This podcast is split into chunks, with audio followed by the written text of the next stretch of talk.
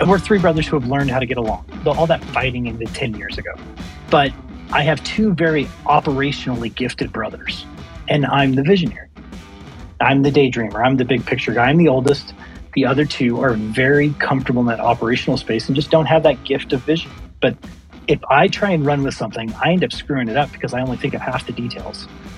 And their new ideas often get so complex that it's like a workout. But you blend the three of us together and it comes out really nicely. But it means that I come up with an idea or I daydream something that we should chase.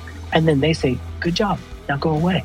I'm like, oh, like I want to play. Did your job. This is a great idea. Why do I have to go? And they're like, because you're suck at this. And I'm like, oh, okay, fine. And so then I go away and I try and daydream something else. And I come back with something else. And they're like, hey, we're not done with that thing you put us on the first time. And I'm like, oh, I gotta wait. Yeah, right. Uh, no, let's, the you, life of, you're like the life of the visionary. Welcome to the Franchise Founders Podcast. We are on a mission to help aspiring entrepreneurs just like you take action through franchise ownership, allowing you to obtain more financial freedom, time with family, and ultimately a business that can run on its own without you.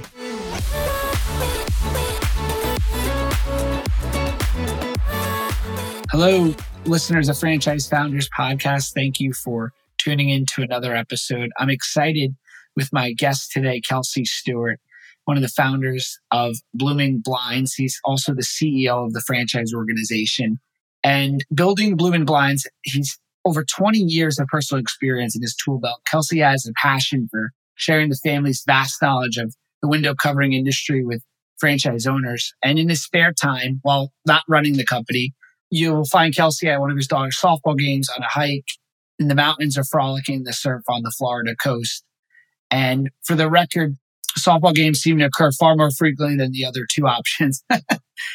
and I'm really excited about this episode for a multitude of reasons. I had been talking with Kelsey for a bit. We were trying to get this call scheduled. I had travels interrupting us over and over and technical issues. So we're finally here. How are you, Kelsey? Hey, Dan. I'm good, man. It was a bit of a journey, but we're here. And that's when you know it's important is when you keep up the journey, right? Well, I've made a new rule that I will follow from here on out. Well, first of all, I was on the road every week for the past few months, and I would try to squeeze in podcast episodes on the road where inevitably something would go wrong. So no more episodes on the road, but thankfully I'm also not on the road for a while either after one more trip this week. So you know, that's funny. I also developed a new rule for my life, also because I've been on the road quite a bit for different conferences, and it is a one bar rule everything bad happens at the second bar or beyond. Yes. So now it's a one bar rule. I like that rule. Or like, what's the, what did our dads, you know, our parents tell us? Nothing good after midnight happens. and oddly enough, they're probably right. I think so. At least with, you know, things like that. I always found my dad was always, what's it say? He was wrong until I was 25. Then every, all of a sudden he was always right. oh, yeah. Mine, I actually wrote my dad a note once and I just said, I'm sorry you were right. really? I didn't even explain what the topic was. It was just once I had kids, I was like, oh, yep, now I get it. Okay. well, I guess to start, Kelsey, could you just give the background? What's the story? How did Bloomin' Blinds come to be? So the story is long and distinguished, to use a Top Gun reference. Bloomin' Blinds is the second iteration of our family business. So my mom started a blind company when I was in high school and college. So we're a family company. Mom started the whole thing.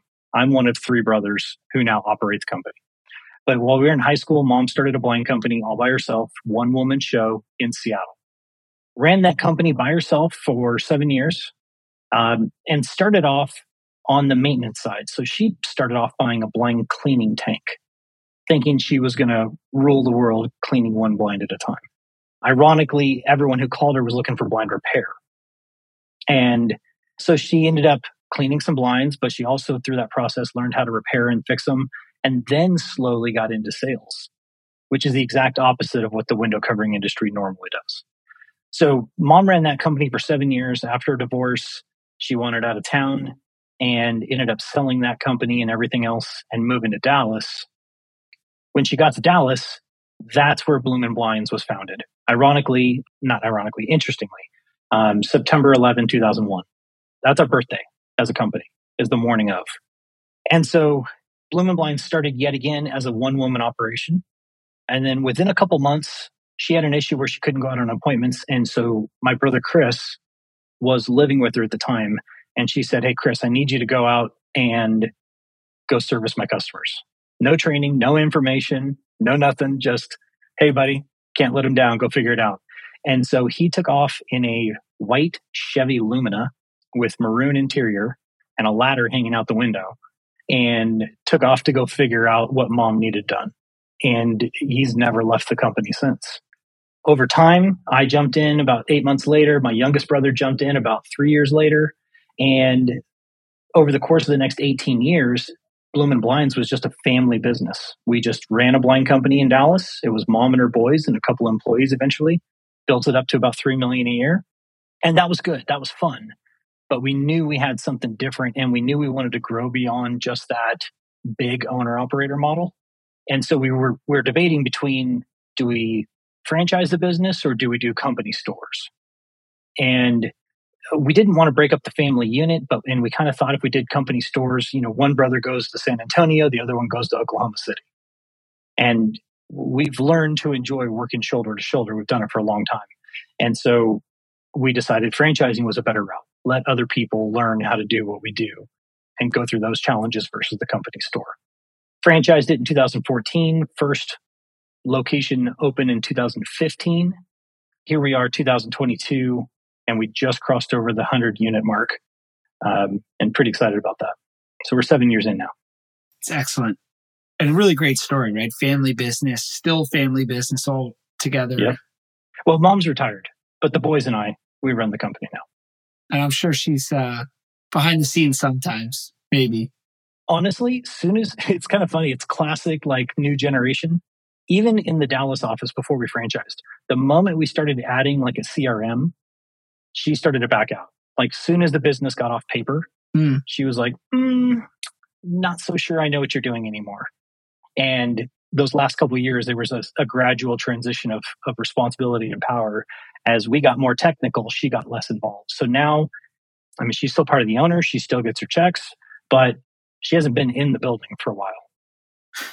It's interesting. Once you start deploying like best practices into a business, you know, when the, with the founder or, you know, an entrepreneur that maybe doesn't know those things, it, it usually causes some friction yeah, the business was evolving and she wasn't necessarily driving that evolution. And so it's a classic control issue. Like you're telling me to change, but I didn't say I wanted to.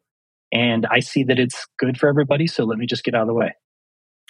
Yeah. You know, it's interesting. It's like I learned that somewhat recently about some of these fundamental best practices you can put into a business across.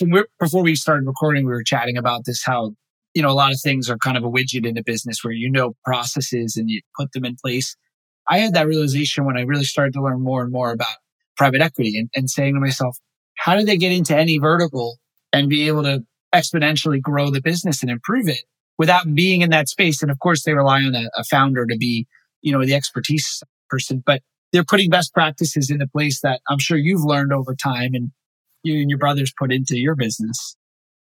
Yeah, well, of the ones we've discovered, I'm sure there's more that we'll discover. Yeah. But yeah, you know, whether you're baking a chocolate cake or a vanilla cake, there's still the fundamentals of the chemistry of baking. Right. And once you understand those those fundamentals, like you said, the widget is I mean, it matters to a, a minor degree, but that's the job, not the business. The business is a consistent process and formula. Right. Like when I think of your business, and I don't know as much as you do, of course, but if I think from just a outside layer. You've got sales and marketing, you know, bringing in leads, talking to those leads, getting them sold and wanting to work with you. You've got client service, you've got the technical work, the finance end of it. So let's touch into that. I was I was excited to talk about before we started recording, you're talking about your call center and how you made the decision to do that internally, not outsource it. Can you talk to that decision and you know what motivated that? Yeah. Well, again, process, especially in home service. I mean, anyone who's been in home service for a while knows the one of the first main tenets of success is answering the phone, right? Because if I need a plumber and I get a voicemail, I may leave a voicemail, but I'm definitely calling somebody else. I'm going until I get a live voice.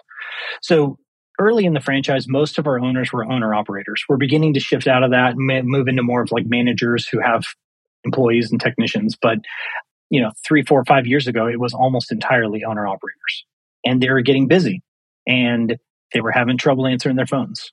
So a couple years ago, I ran a report just to see what the actual call to answer ratio was. And I had a franchise owner who was struggling, which is why I was looking, but his answer rate was 9%. He literally answered the phone 9% of the time. Oddly enough, his sales were struggling. And and and I've always known this to be a problem because I grew up in the industry, but that was the key moment. That was the definitive moment where I said, okay, we've got to help these guys answer their phones one way or another. So then we began to explore various outsourced call centers, which for my purpose, I equate to a live answering machine. It's a live voicemail because they can't, maybe they can schedule, which is beneficial. But in our industry, I know from experience, customers are calling in with some sort of question. You know, hey, my twisty thing isn't working. Can you fix it? Or hey, you know, I'm looking for a Roman shade. Can you guys motorize those up and down and make it talk to Alexa? We get those conversations before they make an appointment. And I was afraid and I was quite confident that an outsourced answering team, I couldn't possibly teach them that in a short amount of time when they're juggling multiple brands. And so for us, it was very important that anyone answering the phone on our side knew the language. They knew our dialect and how to answer those calls for the customer, and that the customer felt like they were talking to someone who had an authority in the matter, thus making them more likely to make an appointment with us versus someone else. So we have six full time team members. We're actually actively looking to hire another one, and they range on Central Time Zone. We're in the office at seven in the morning, and we're here till eight o'clock at night, Monday through Friday. And that's going to capture probably 95% of our business because we are a nine to five business. How many callers are in the seat every hour? Two, three, one? Well, in the morning, there's always at least two. We're using RingCentral and there's a queue system in there, but nobody wants a caller to go to queue. So there's always at least two, but our peak call times are from about 10 o'clock to 2 o'clock. And so there's five on staff from 10 to 2 at all times. And you use RingCentral. How do you track like KPIs? That's interesting. So you RingCentral, there's a queue in RingCentral. I guess your CRM is tracking all of the. Right. Everything's coming in through a call tracking number. Yeah. So we're able to see how they got to us, what numbers they're calling, what leads they hit, or what ads they clicked on or called from. So I've got all of that on the lead management side. And then the RingCentral side is helping us with like lead to appointment ratios, um, average call time. Like I'm able to track my answer ratio is 97.4%. I know that my appointment booking rate is 93%. And so between the different softwares that we had, not RingCentral doesn't give us all of that, but if we correlate data together, then we can figure out those KPIs and, and ratios. What you do is a great value add for the franchisee because it's not easy running a call center of any sort. I've had call center in New Jersey, I've had call center in Mexico, outsourced in the Philippines and India, took it back in house, didn't want to outsource to the kind similar to what you said it's not easy getting those KPIs down and that's a great value add, right? Because I, just I think about my my cousin who has a drape business, drape cleaning. Okay. And if it could be Christmas Eve, if this phone Angie list comes in, he's going outside and he's calling it the lead because because he needs to.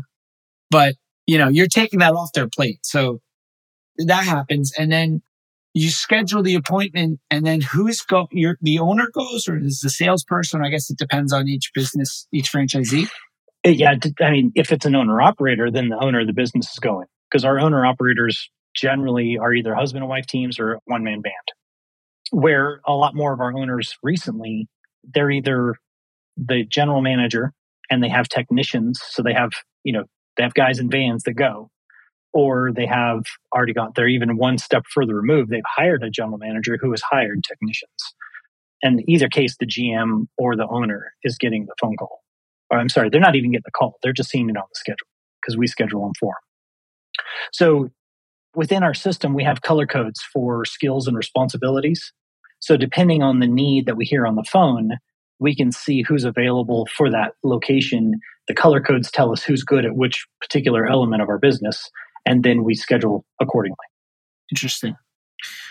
And then in the owner operator side, the business owner goes, does the appointment, does the sale, and then what's the next step after that? So you've got three main components of our business. And in your day could be comprised of any of these three. This is part of what makes the business interesting is no day is the same. You're not even close. Right? You've got sales, you've got install, and then we have the unique ability to repair. No one else in the window covering industry makes a business out of repairing blinds that they didn't put in. So we're capable of putting things back together even if we didn't sell them. So to use your example, sales appointment.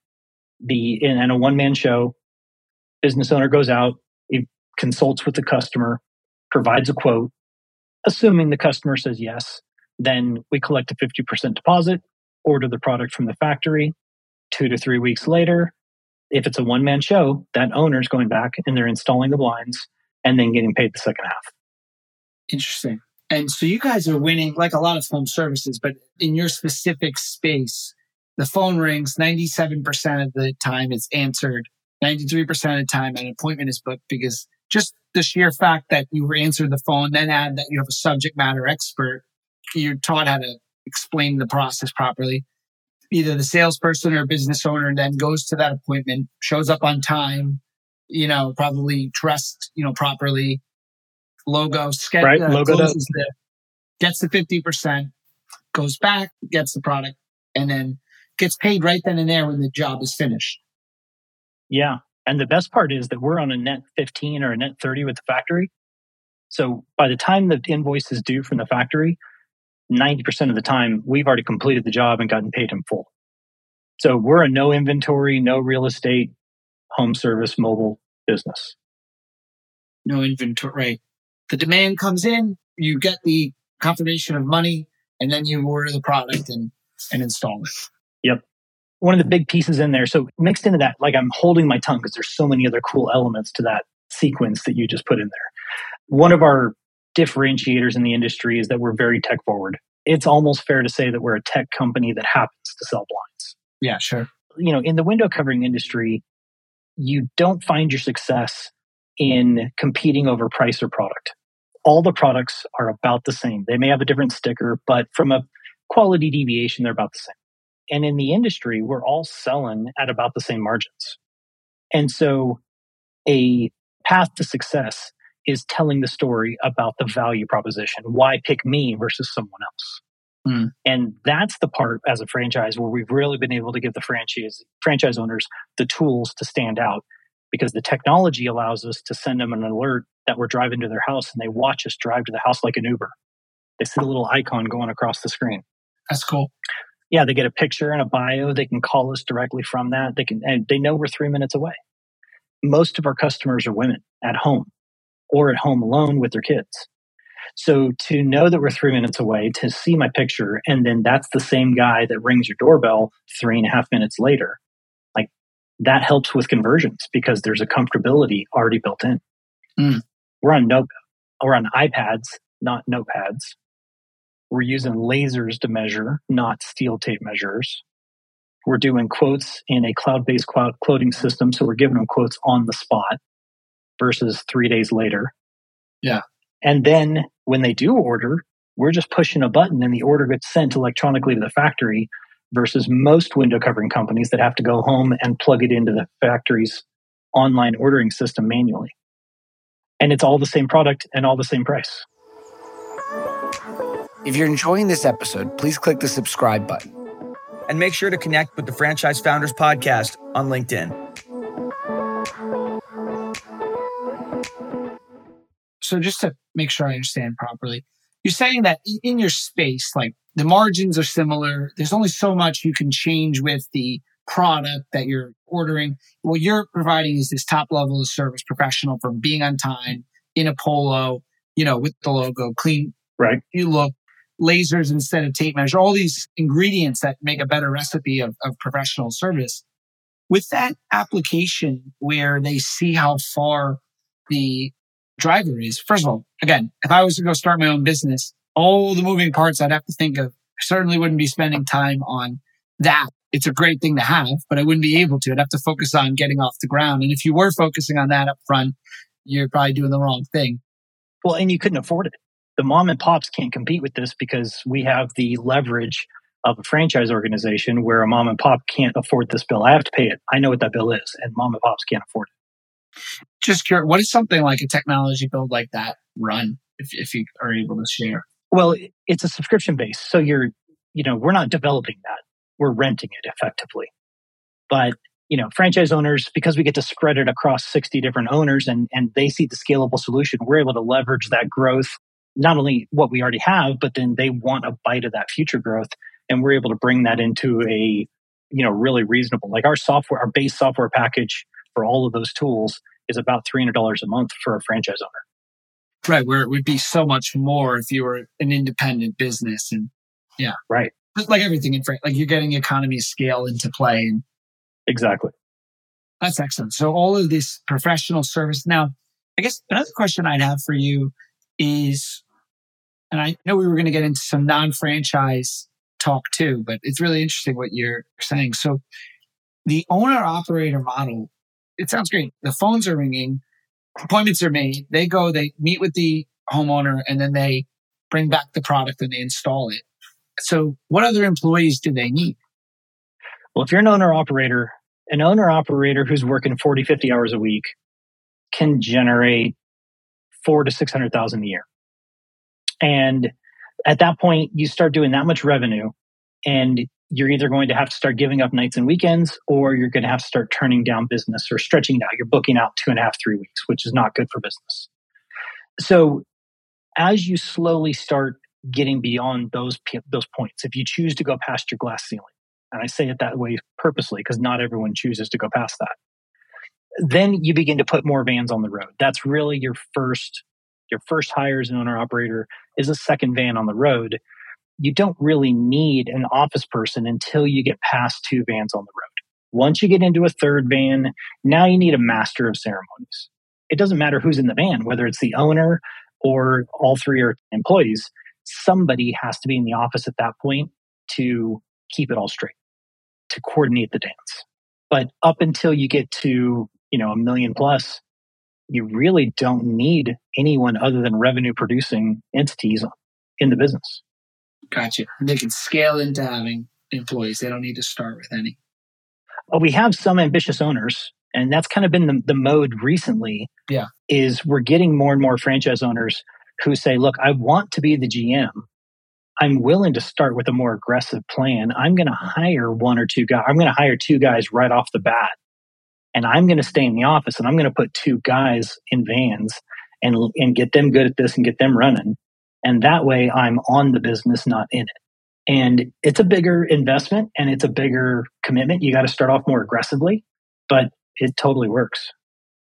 Yeah, I definitely know what you mean. I went through, or I'm going through this exact thing myself where I'm still figuring out what I'm going to do with when I grow up. But uh, I know that in my last business to get from, you know, 1 million to 2 million, 2 million to 3, like to get up to, in revenue, there were so many times where I would get stuck and it would take months to get out of being stuck. And so I know now for me, like I put people in place early in and you have to burn a little cash up front because you're paying them a little early, but it allows you to get right up to the top level as fast as you possibly can. And I think mm-hmm. we're probably getting franchisees that, you know, can afford to invest a little bit extra into their business to grow it quickly. Is that right? You're getting more and more sophisticated type franchisees. It is. I think it's a season of the buyer. I mean, we have seen a shift over the years between, you know, in an economy state, people are getting kicked out of their jobs and they're like, look, I just want to make some good money and I don't want anyone around.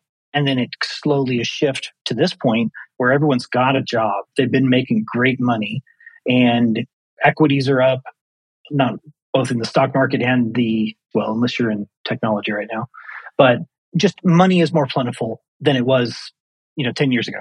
Yeah. And so now I've got a lot of people who are coming in with higher net worths and higher aspirations. So we've seen it seasonally shift. I do have, like, I've got a confirmation day coming in Thursday, and I've got one that wants to start as a general manager and the other one who just wants to be a pure owner operator. So it kind of just depends on you know who's interested at, at what time But I think also a lot of it goes into the mindset that we set for the franchise owners. When we first started franchising, we we're very timid about trying to spend other people's money, for lack of a better word. We had, had found success, but I hadn't really produced a recipe on how others will duplicate that. This is five, six years ago. Now that we've really honed in on the recipe on how to succeed in this industry as a franchise owner, now we're getting much more confident about saying, look, relative to your goal, here's the steps to follow. And we're helping franchise owners enter the system with bigger aspirations because it seems like an owner's mindset is the glass ceiling of their capabilities. Interesting. And so if you come in with a bigger mindset, that gives you more room. If you came in with a small mindset, it is really hard to push yourself past whatever you had in mind when you first join an organization as a franchise owner.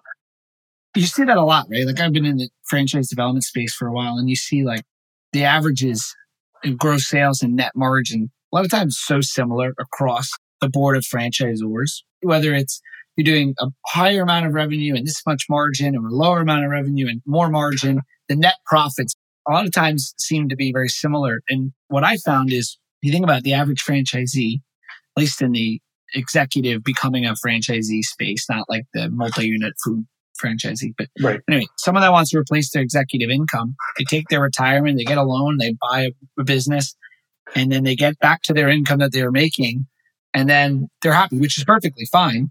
But more times than not, to get to that next level, if your appetite is for more, you have to actually take a, a haircut, right? You got to take a step back a lot of times in what you're making, but then you can propel forward. So you're you're getting more franchise candidates that want to not only build a business but build more of an empire around them.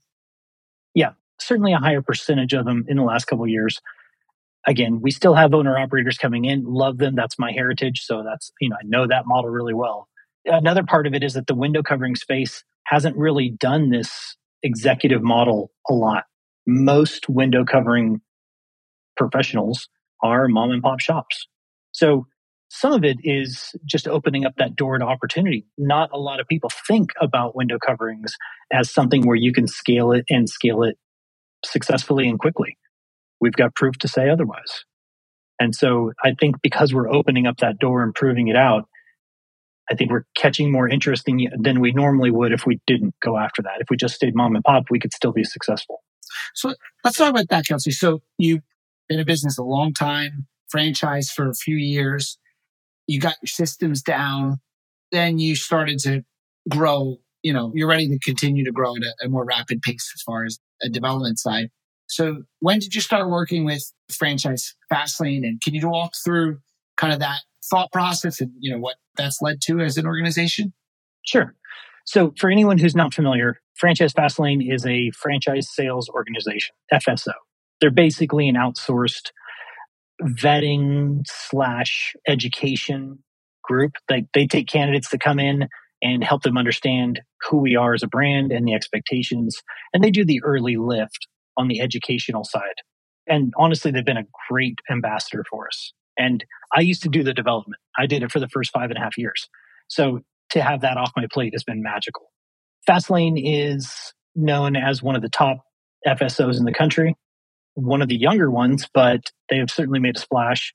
And my impression is that they are just genuinely good at identifying talent in the communication space. I've always been amazed that so many of the people that work with brands or that, that are my air quote sales guy, right? A lot of them didn't come from the franchising industry. I know a whole host of them that were from the recruiting world in sports or medical sales. I mean, like always communication background, but not all of them are just these franchising warhorses.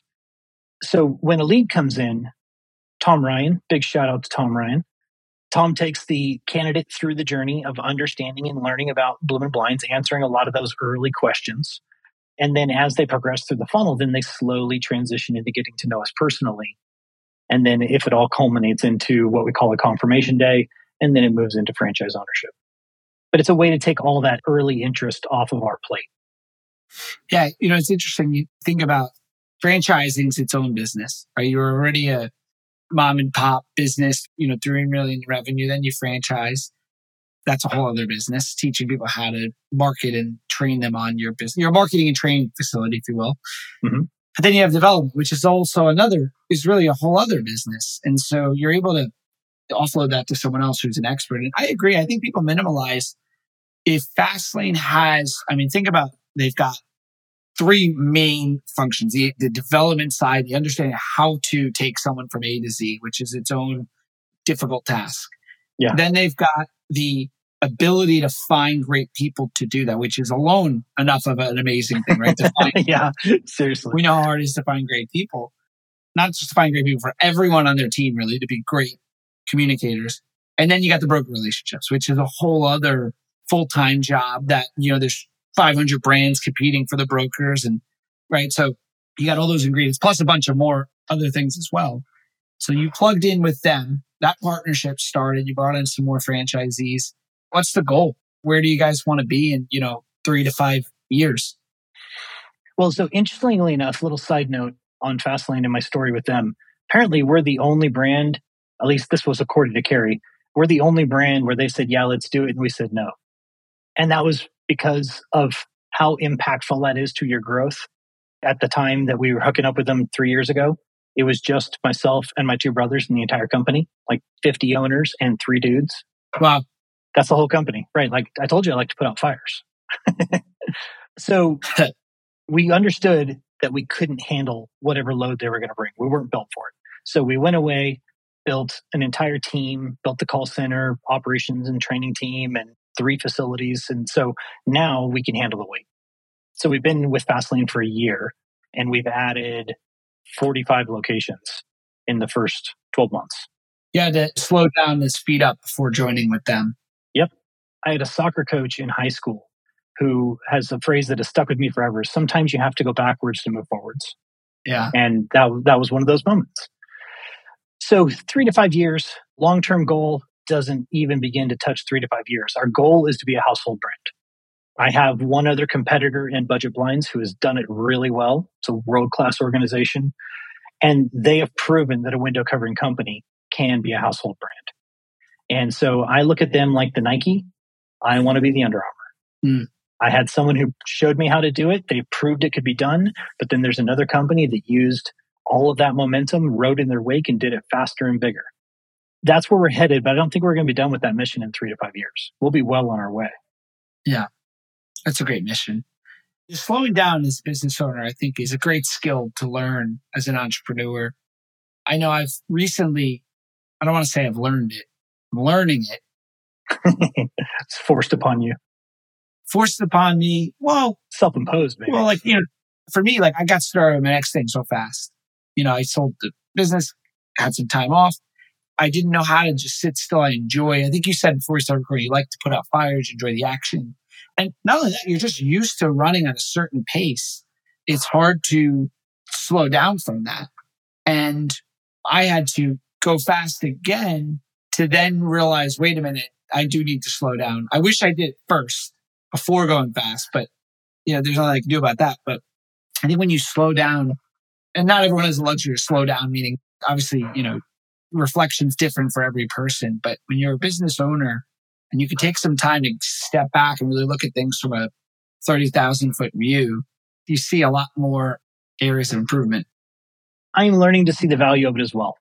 I take personal pride in seeing how many things I can juggle at once really well. Like it's part of my identity. And at times it's a flaw. And at times it's one of my greatest strengths. But going from a team of three people to a team of 16 then it requires that because now I got to work within a system. I'm not the system. I have to work within a system. And I can see how that's going to be better and how we can do more because of it. But I have to let go of that personal identity of being that professional firefighter. For the strength of all that it's going to build, I'm willing to do it. But I have had sleepless nights feeling like I'm useless because I'm not doing as much. Like it's not on my fingertips. We're accomplishing far more. Yeah. But I'm not doing as much. And it is literally taking me months to emotionally process this. And I there's days where I'm better than others, but man, when you're used to being the center of the wheel, it's hard not to be that anymore. It feels weird. Yes. You know, it's funny. Someone gave me the advice go coach some of your kids' games, get it somewhere else. Yeah. Find a place to get that action if you need it, you know, so you're not screwing up your business.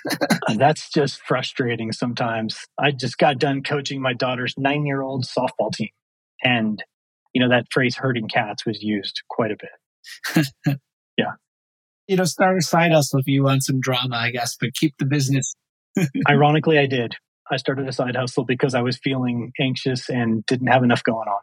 It's funny. I'm the opposite. Right now, I crave, and I guess we always want what we don't have at that moment, right? But I would love nothing more than for like a few years to just do one thing over and over and over and over and over, knowing it's contributing to like the greater good of a business. Whether it's if you're in Fran Dev, you do the same Zoom call with candidates over and over and over, or go to a discovery day over and over, like just repeating and growing your business like I think about like technology. If you've really figured out technology as a product. Now, granted, that never stops, right? But maybe you got someone on your team that's making it better. Right. And you're just out there just growing the revenue, knowing it's recurring. And that's got to be a nice feeling you know it's just, I mean, kind of what you're doing now, right? You're adding franchisees, you're making them succeed, helping them succeed, and you're just growing your business for, you know, enterprise value. That's a great thing. Yeah. Well, right now we're, we're still in that stage where every dollar you make goes right back out the door for growth it is fine. Like you can see it happening. Right now, my comfort blanket is spreadsheets. You need data. I'll go get data. You want me to, you want me to go get data right now? I'll go get data. Okay. And it's like something tangible that re- requires a two hour grind, you know, and it's repetitive, like you said. And I get in trouble because I jump in front of spreadsheets as often as somebody needs data. Like, I'll do it. I'll do it. Yeah. Why do you think I'm doing these podcasts? keep me away this from is your side hustle, right? Yeah. I've been told to stop meddling more in the last three months than I have in my entire life. Yeah. and the challenge is so I've got three brothers, right? And our desks are literally in a triangle. Really? Yeah. We run the company from the same office. It's always been that way.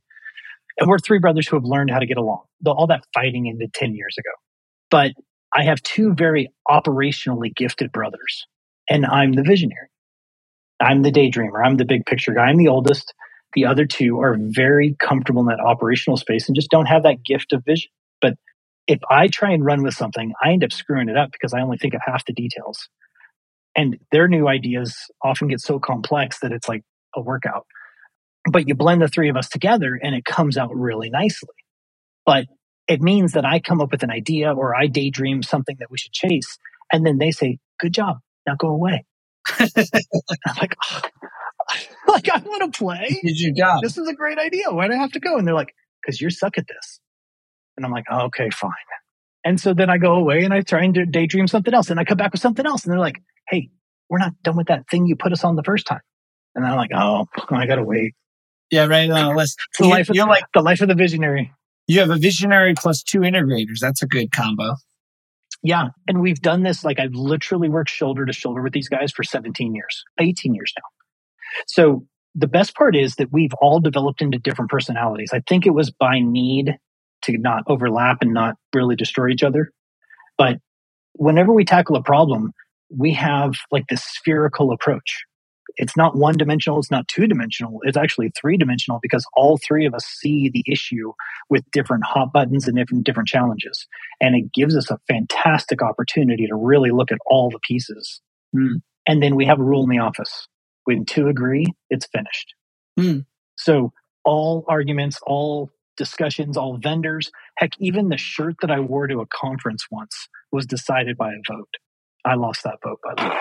That's nice that you have the two and then you got to buy in, right? You could feel passionate, but if you're part of the one, not the two, you got to buy in once you sign it. Yeah, you can't honor it sometimes and not other times. So whether it's a hundred thousand dollar a year vendor or the shirt that I'm wearing at a conference, like they all matter or they don't matter. And so sure enough, we voted on a shirt. and I had to go upstairs and change without attitude. It's interesting what you're saying there, like the commitment to a decision. Like I think back, you know, a lot of times people in franchise development, they explain to candidates that franchisors, when given all the information, of course, at that point, franchisors do look for people that can make a decision quickly. And I think people think of that as a sales pitch, but I think back to my experience as a business owner and being able to make a decision with the facts quickly and then sticking to that decision and not pivoting from it is so important. Like I think back to my, my old business partner and I were in a room and we decided to make a change that the business used to take our payments up front. So you'd pay for a lead package, three grand, two thousand, one thousand, five thousand. And when it would be over, we'd go back out and I'd go back out in that case for me. And I get you to sign up for another $3,000 package. And so all of a sudden we're at this point where like $70,000 a month was our revenue. I'm making the number up 70,000 in revenue and we had this much in expenses. And every month those balances would reach zero and you'd have to go out and get them again. And yeah. we made a decision to switch to weekly payment and move to, you know, to recurring revenue model. And to do that, you had to what you call what they call eat the frog, meaning all 70,000 is coming in at once. Now you're moving to maybe, you know, I don't know, whatever amount per, per week. Yeah, quarter that. A fourth of that. Yeah. Quarter that, right? And it's got to come in. So you got to go through this bleeding time where you're not making any money. And at the same time, we made all these other changes. Anyway, in a room, we sat there and we wrote out what we're going to do. We signed off on it, basically saying, this will either be the greatest thing we ever did or we'll kill the business. right. Yeah. And you had to decide and believe in that if two of us, in that case, in our years three, but if two of us agreed on it, then you got to move forward with it and execute. So in your case, you guys have a fact checker in between two of you. yeah, we got a Switzerland.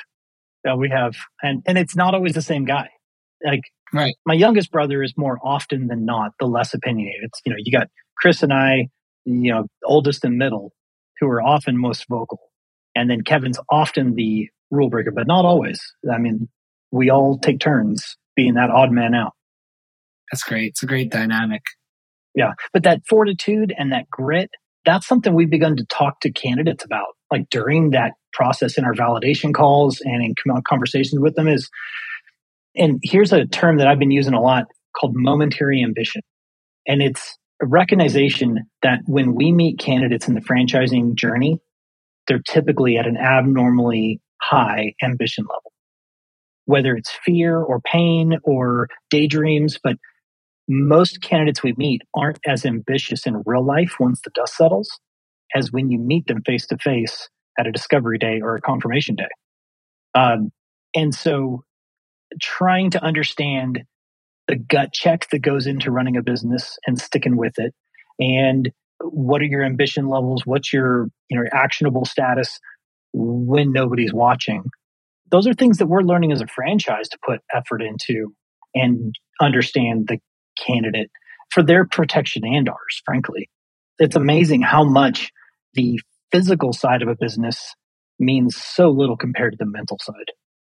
And it is the fortitude, yeah, that thick skin and that strong backbone. That's what it takes to run a business long term, regardless of the widget.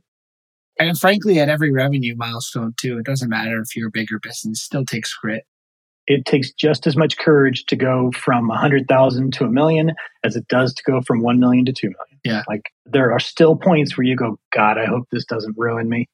And you have to make educated decisions and stick to it. It's a great conversation, Kelsey. If, if someone's listening and they want to get in touch with you, like what is the best way to do that?